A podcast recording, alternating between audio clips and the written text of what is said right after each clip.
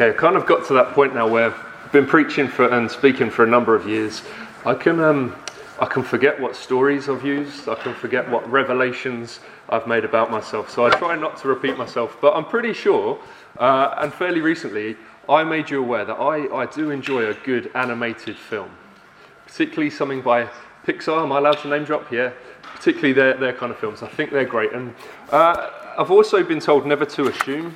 You can get yourself in some pretty dangerous situations if you make assumptions. But I think it's a fairly safe assumption that I am not the only one in this room that enjoys a good Disney Pixar film. Would I, is that a fair enough assumption? So, what I thought I'd do this morning, just to start, I want to test your knowledge a little bit. I'm going to say the name of a character, and I want someone to shout back the film that they appear in.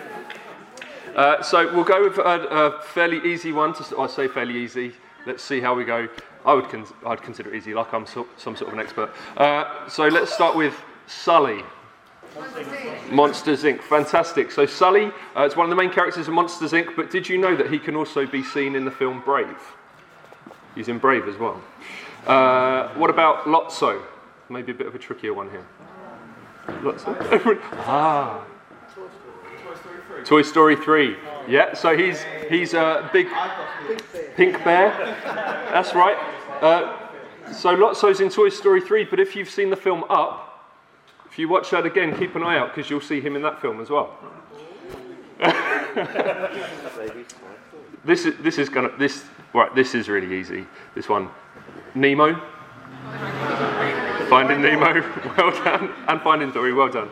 Uh, Nemo, he actually makes an appearance in Monsters Inc., which is very impressive when you consider that Monsters Inc. came out two years uh, two years before Finding Nemo. So he actually makes his appearance two years before we, we see him. I thought that was quite interesting. And the same thing with Riley as well. Do you know, do you know what film Riley's from?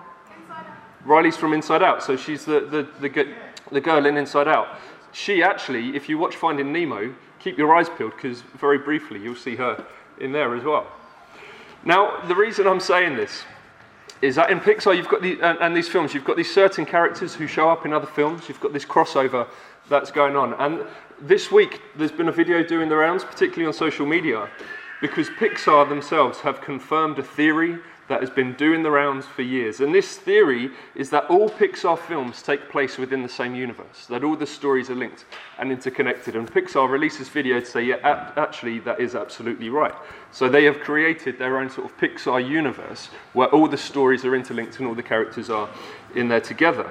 So we've got individual films individual stories, but all under this umbrella of Pixar within this same, what they would call the Pixar universe.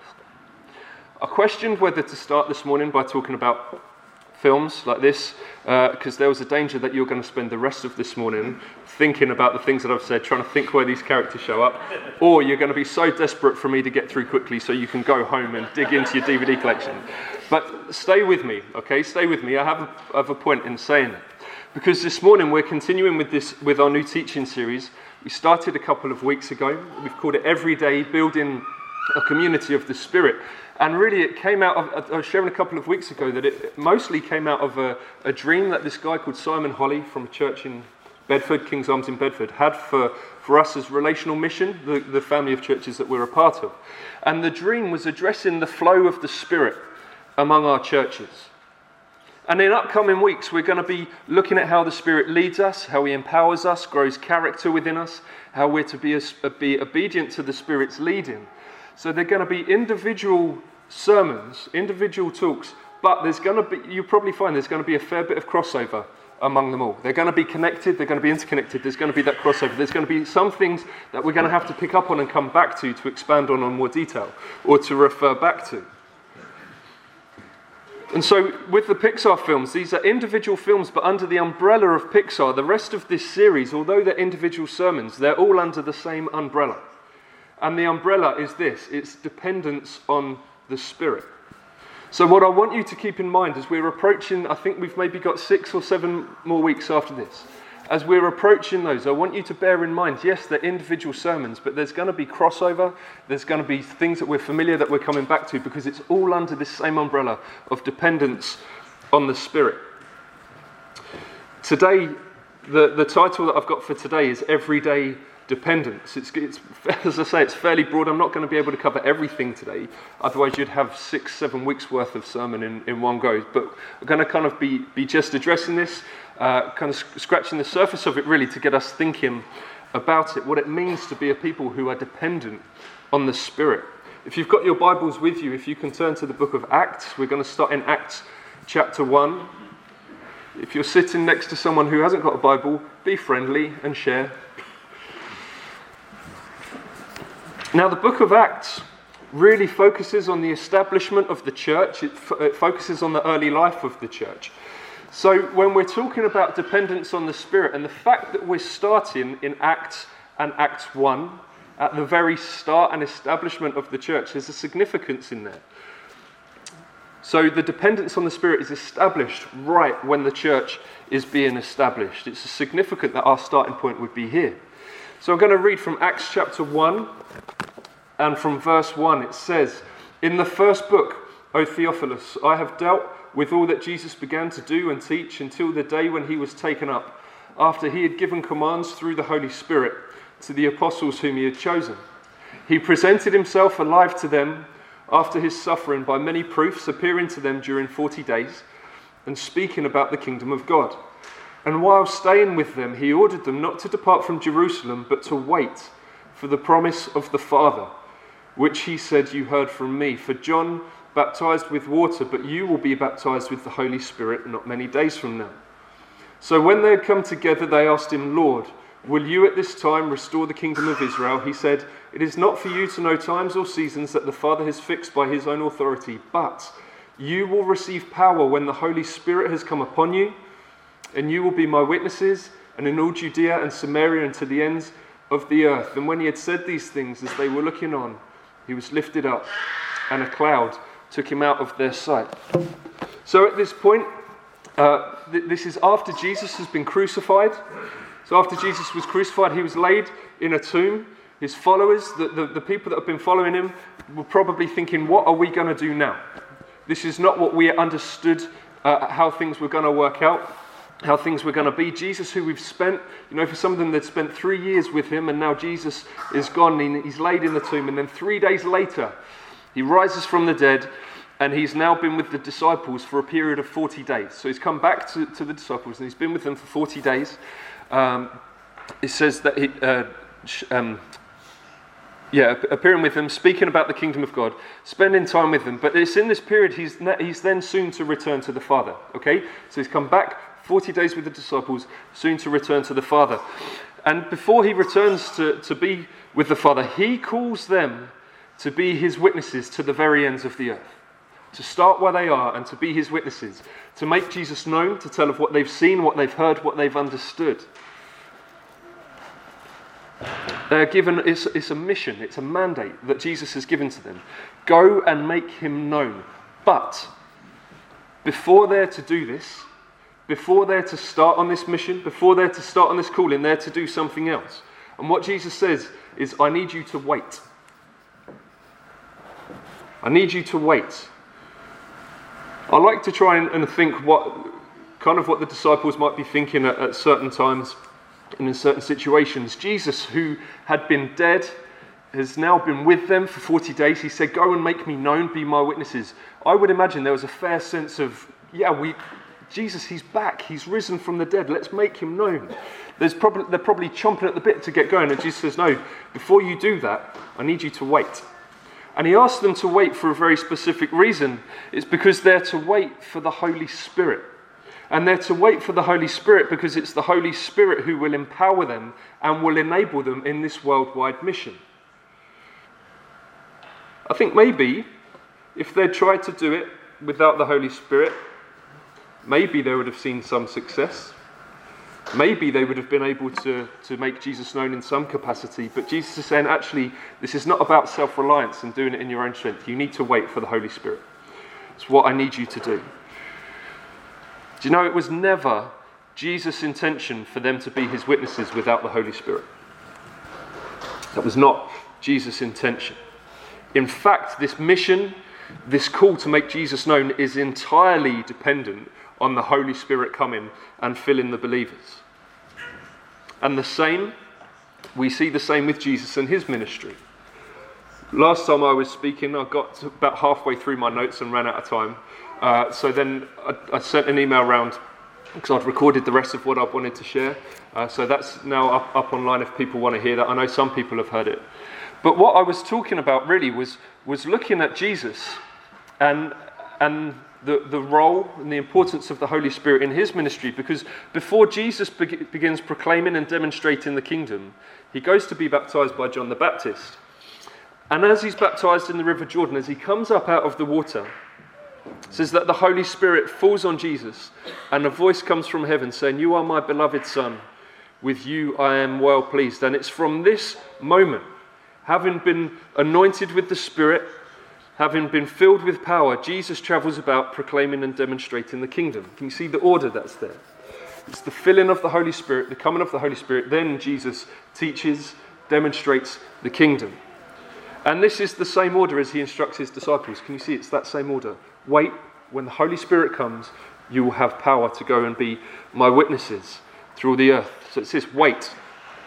Holy Spirit will come. Then, when the Holy Spirit has come upon you, then go and make me known. We, we need to, really, this is why this is our starting point when we're talking about dependence on the Spirit. Because at the, the, the establishment of the church, this is what Jesus says Holy Spirit first. Filled with the Holy Spirit, in relationship with the Holy Spirit, then go and make me known. To be utterly dependent. John Stott uh, is a, was a, a leader and an author. He said, Before Christ sent the church into the world, he sent the Spirit into the church. And the same order must be observed today. So before Christ sent the church into the world, he sent the Spirit into the church. So it's just this recognition and understanding of the, of the order here. Um, we are to be a people who are full of and dependent on the Spirit, not to be working, not to be working independently of Him. We are to be working, uh, to be full of and dependent on the Spirit. And this is not to be kept within the walls of the church. Hopefully, in the first week when I was kind of setting the, this series up, I made that point. This is not about just what we do on a Sunday or in our, mid, in our midweek groups. Actually, this is about breaking outside of the walls of the church. This is about seeing communities and towns and cities and nations changed. Because keeping the message of the gospel within the walls of the church was never Jesus' intention. When he told the disciples to wait, it wasn't that they, they could form some nice little comfortable group together. It was so that when the Spirit comes, they could go to the ends of the earth. That's breaking out of the walls of the church. That's going to the ends of the earth. Does anyone here have a favourite advert? TV advert? Bit of a weird question to ask. Um, no, that's good. You're all wise and sensible people. I've got a favourite advert. That's kind of weird, right? Um, and my favourite advert is quite old now, uh, but it's a, it's a Guinness advert. Uh, it has actually been voted the best advert of all time, okay? So I'm not on my own here. Uh, you're looking at me like some sort of weird thing going on here. Guinness Surfers. Guinness Surfers, see? It's a Morris thing, we know. And um, it, it, was this advert with um, the, the it's a Guinness advert where the guys were surfing, but they were waiting for the right wave to come along, and it's this process of it was it like tick follows tock, and it's just waiting, waiting, waiting for the perfect wave. And then when the wave breaks, uh, the, the, way they'd shown it on the advert was with these white horses breaking over the top of the wave. Oh, it was brilliant. See, I could talk for ages about this, but I'm not. It's on the internet somewhere. Go and see it. Uh, but for Guinness, they had a slogan for a good number of years. I don't know, people might be familiar with this. Their slogan was about good things. Do you remember this? It said, Good things come to those who wait, was, was the premise of their adverts. It's their slogan. Here's the thing Jesus has asked his disciples to wait. But the disciples waiting for the Spirit is not just about a good thing, it's far greater than just waiting for a good thing. Jesus says this He says, You are to wait not for a good thing, you are to wait for the promise of the Father. The Holy Spirit is the promise of the Father. It's so much greater than just waiting for something that's good. It's so much greater than waiting for something that might be useful or of assistance at some point. Actually, the Holy Spirit is the promise of the Father. He is God's gift. It was God's intention for the Spirit to come. The promise of the Father comes to those who wait, essentially, is what Jesus is saying. How precious a gift this is. And that's what, the, that's what they do, they wait. And then, if we just jump over the page to Acts chapter 2. So they've been waiting, just as Jesus has said. Jesus has now returned to be with the Father. And then in Acts 2, it says that when the day of Pentecost arrived, they were all together in one place. Okay, so they're doing what Jesus had said to wait. And suddenly there came from heaven a sound like a mighty rushing wind, and it filled the entire house where they were sitting. And divided tongues as of fire appeared to them and rested on each one of them, and they were all filled with the Holy Spirit, began to speak in other tongues as the Spirit gave them utterance. So they wait, as Jesus had said, and then the Spirit comes and fills each one of them. Did you Notice that. It's a small word there, but it says all of them were filled. None of them were left out. So essentially, the Spirit comes. This is kind of day one. We've got, it looks at about 120 people waiting in a room. The Holy Spirit comes. All of them are filled. And then Peter, on this first day, Peter then preaches to explain what's going on because people have got questions. They're observing. The Holy Spirit's come. People, what's, what's happening? What's going on? So Peter stands up to explain. And he, he gives this sermon. And part of what he explains, actually, a, a pretty big part of what he explains, is how the Spirit is now poured out on all people. Just as it had been promised centuries before, the Holy Spirit was to be poured out on all people, regardless of age, regardless of gender, regardless of status. This isn't about the ones or the twos or the important few. The Holy Spirit is to be poured out on all people. And as Peter um, gives this explanation, 3,000 people are added to their number. Day one, 120 people in the room. The Holy Spirit comes. Peter preaches. 3,000 are added. Can you see what happens when people are dependent on the Spirit and empowered with the Spirit? And then throughout the book of Acts, what we see, we, we read and we observe the Spirit filled church. People who are led by the Spirit, emboldened by Him, performing signs and wonders, preaching the gospel. Phrase that comes up a few times people were being saved daily, or people were being added to the numbers daily. The same Holy Spirit who came upon Jesus is the same Holy Spirit who empowered the, empowered the early church. He's the same Holy Spirit that dwells within us. So if Jesus really establishes the importance of the the, the dependence on the Spirit for the early church, then we need to be a people who are utterly dependent on the Holy Spirit as well in our lives. Simon Holley, who I mentioned a while ago, uh, it was at a prayer and equipping event uh, back in September of, of last year when he shared the dream that God had given to him. And he said that we can look at all different areas of church, uh, the way that people are greeted and welcomed, we can look to make the worship team a bit more polished and professional. We can make sure that we're doing great coffee. We can spend a lot of time focusing on all these things. All of these are good things. We should aim to do them well. He said, but they should not be our priority. Yes, we should give them time and attention, but the presence of God should be our priority. We need the Spirit we need the experience of the Spirit. I think he said something along the lines of if you're looking to do good coffees, like Starbucks can do that better than we can. When people come in, what are they experiencing? I don't want people coming in and just saying, actually, that was a great cup of coffee I had. I want them to say, actually, I experienced something there. I experienced the Spirit. I experienced the presence of God.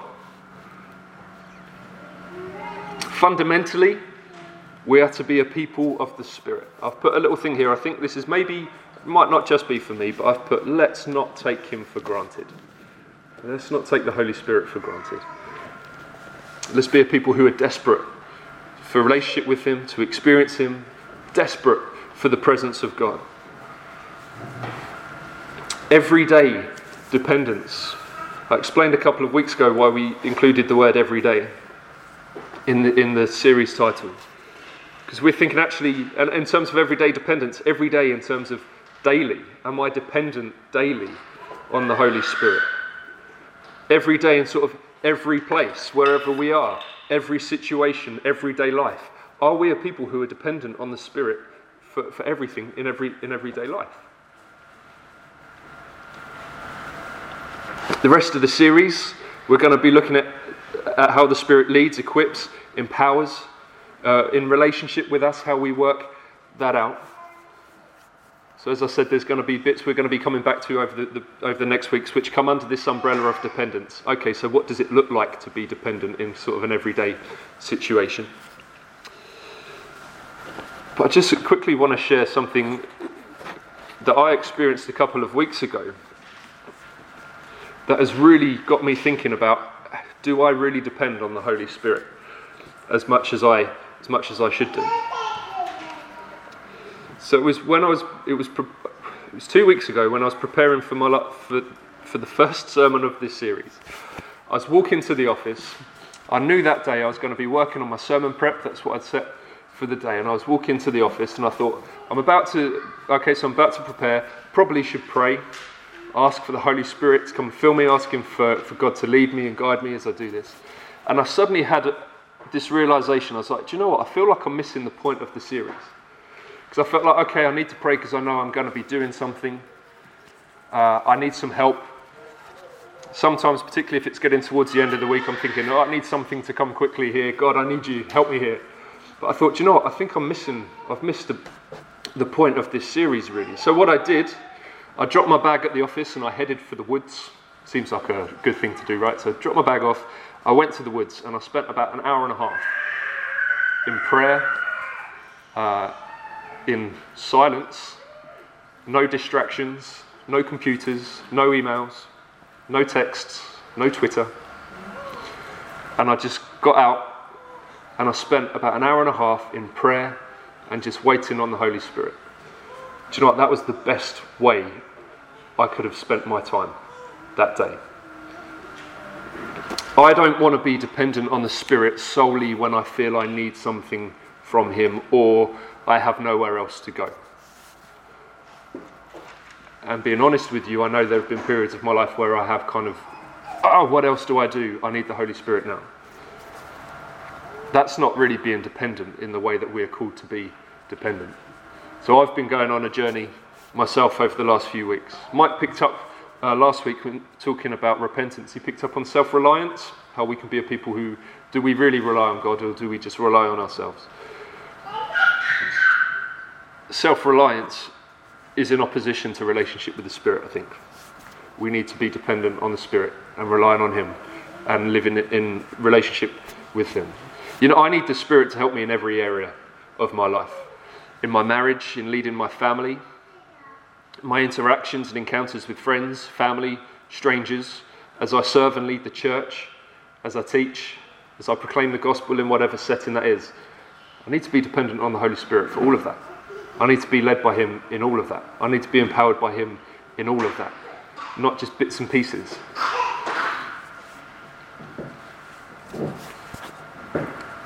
Tim Keller, uh, he's a, a, a, pastor and writer from, from the States. He's written a book a couple of years ago about preaching. He says that while the difference between a bad sermon and a good sermon is mainly the responsibility of the, the preacher, so in terms of how they construct their, their sermon, what they put into it, illustrations they use, and that kind of thing. So while the difference between a bad sermon and a good sermon is mainly the responsibility of the preacher, the difference between good preaching and great preaching lies mainly in the work of the Holy Spirit. We should do the work it takes to make our communication good and leave it up to God how and how often He makes it great for the listener. Again, just drawing back. For me, as someone who, who, who preaches uh, and teaches, actually, what's going to make something a good preach and a great preach is down to the work of the Holy Spirit. Utterly dependent on the Holy Spirit. Yeah, I do what I, what I can do. I do things to the best of my ability in communicating and preparation, but it's the Holy Spirit that takes something good and makes it great. It's that dependence on the Spirit. The Holy Spirit, He helps us to pray. Romans 8 26. Likewise, the Spirit helps us in our weakness, for we do not know what to pray for as we ought, but the Spirit Himself intercedes for us with groanings too deep for words. We are dependent on the Holy Spirit when it comes to praying. The Holy Spirit, He affirms our identity. Going back to, to when Jesus is baptized, as the Holy Spirit comes, do you remember there's a voice from heaven that says, this is um, sorry, it's my uh, beloved Son. There's that affirmation that comes from the Father. With him I am well pleased. There's an affirmation of his identity. There's affirmation that he's a son loved by his heavenly Father. Do you know the Holy Spirit affirms us in our identity too? Romans 8, 15 to 16 says that you did not receive the spirit of slavery to fall back into fear, but you have received the spirit of adoption as sons, by whom we cry, Abba, Father. The Spirit Himself bears witness with our spirit that we are children of God. That's a daily, uh, understanding our identity is a daily need for us. And it's the Spirit who affirms our identity as beloved sons and daughters of the Heavenly Father, just as He did with Jesus. Ephesians 5:18 says, "Do not get drunk with wine, for that is debauchery, but be filled with the Spirit." And this being filled with the Spirit is a fairly common theme that we see throughout the New Testament.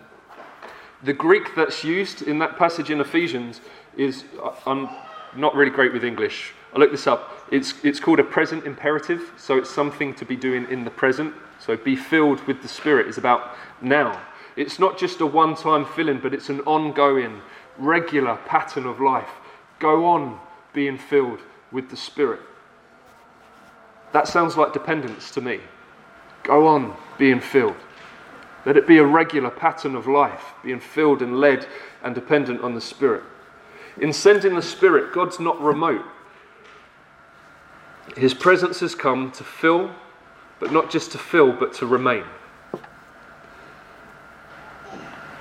I think we're going to be coming back to this in a few weeks. Adam, you're, you, I think you're preaching on this, so I'm not going to say too much in terms of the, you know, the need to go on being filled. We'll look at it a bit later on. But there are a few things I just wanted to share just as we come to a close. I was thinking, do you know what? We fill our bodies on a regular basis with food and drink. We don't really question it. We understand that it's a need that we have that needs to be filled, so we just we do it. And as often, and um, you know, for, for most of us, it'll be whenever we need to eat, we're able to do it. We're created to be filled physically, but we're also to be filled spiritually. We go on eating and drinking as part of our normal life. Are we going on being filled with the Spirit as well? As part of our normal daily life? Just want to f- gonna finish today just with a couple of things from an Elders and Wives weekend that we, we went to. Uh, David Holden, I think I mentioned him a couple of weeks ago. Dave Holden, who's you know been involved with Newfrontiers for a great number of years now, he was there as the speaker. And I've been going through the notes recently, and there's a couple of things that have really challenged me. The first one was about priorities that he said. Now, it's during an American football season if my team are playing, obviously due to time differences, that can, can add some, some difficulty in watching the sport. But I've been known to go to bed, set my alarm to wake up at half past one in the morning, then to watch the game, then to go back to bed about four o'clock in the morning, then set my alarm for, you know, to wake up in the morning. I make time to watch it because I enjoy it and in a way, it is a bit of a priority for me. If it wasn't a priority, I wouldn't bother to make the time. And here's the thing that was said that has really challenged me you make time for your priorities. I know that maybe is a bit of a general, generalization, and I know it's not always as clear as that, but I think that's a fairly good way of looking at it because when I look at my life, I can see that it's true. I make time for the things that are a priority for me. And for me, that means getting up in the middle of the night to watch American football from time to time.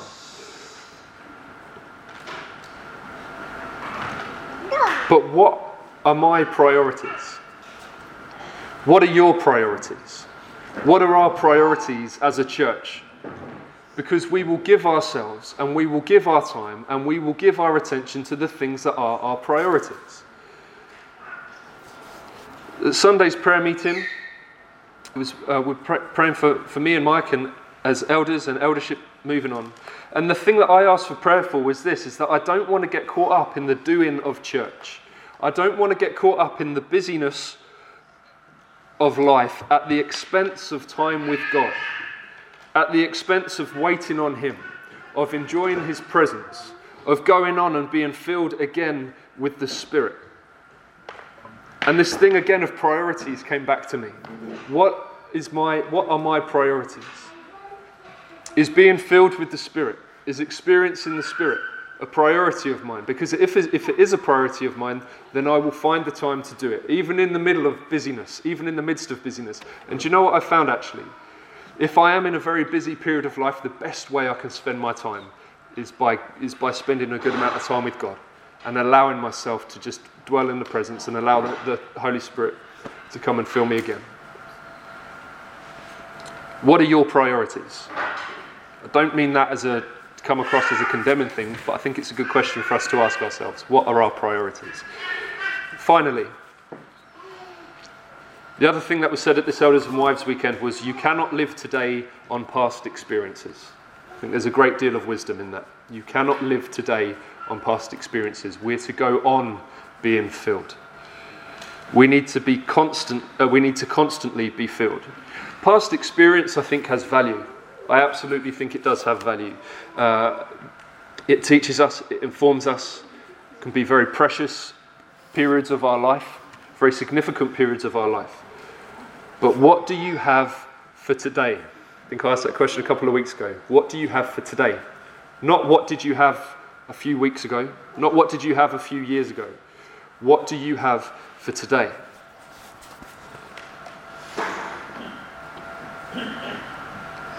When I, when I was kind of just finishing primary school, heading into secondary school, so it's around 94, 95 kind of time, there was a real outpouring of the Spirit.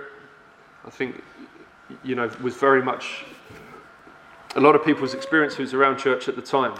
I had many encounters of the Spirit, I had many experiences of the Spirit, but I can't live today off of those experiences then. That's, what is that now? 20, 20 years ago. There are things that w- we would have learnt out of that. There were things that we could hold on to that could be precious. Important moments in our life as we've grown in our relationship with God. But we can't live today solely off of past experiences. What do we have for today? There's a danger that I can become nostalgic and I can live today off of past experiences. Thing is, though, is we cannot allow nostalgia to rob us of what God has for us moving forward. As time goes by, rather than becoming less dependent on the Spirit, actually, we should become ever more dependent on the Spirit. Can the band come up? We're going to head back into our time of worship. We're going to draw near to God, because what happens when we draw near to God? He draws near to us. We're going to come in praise and worship.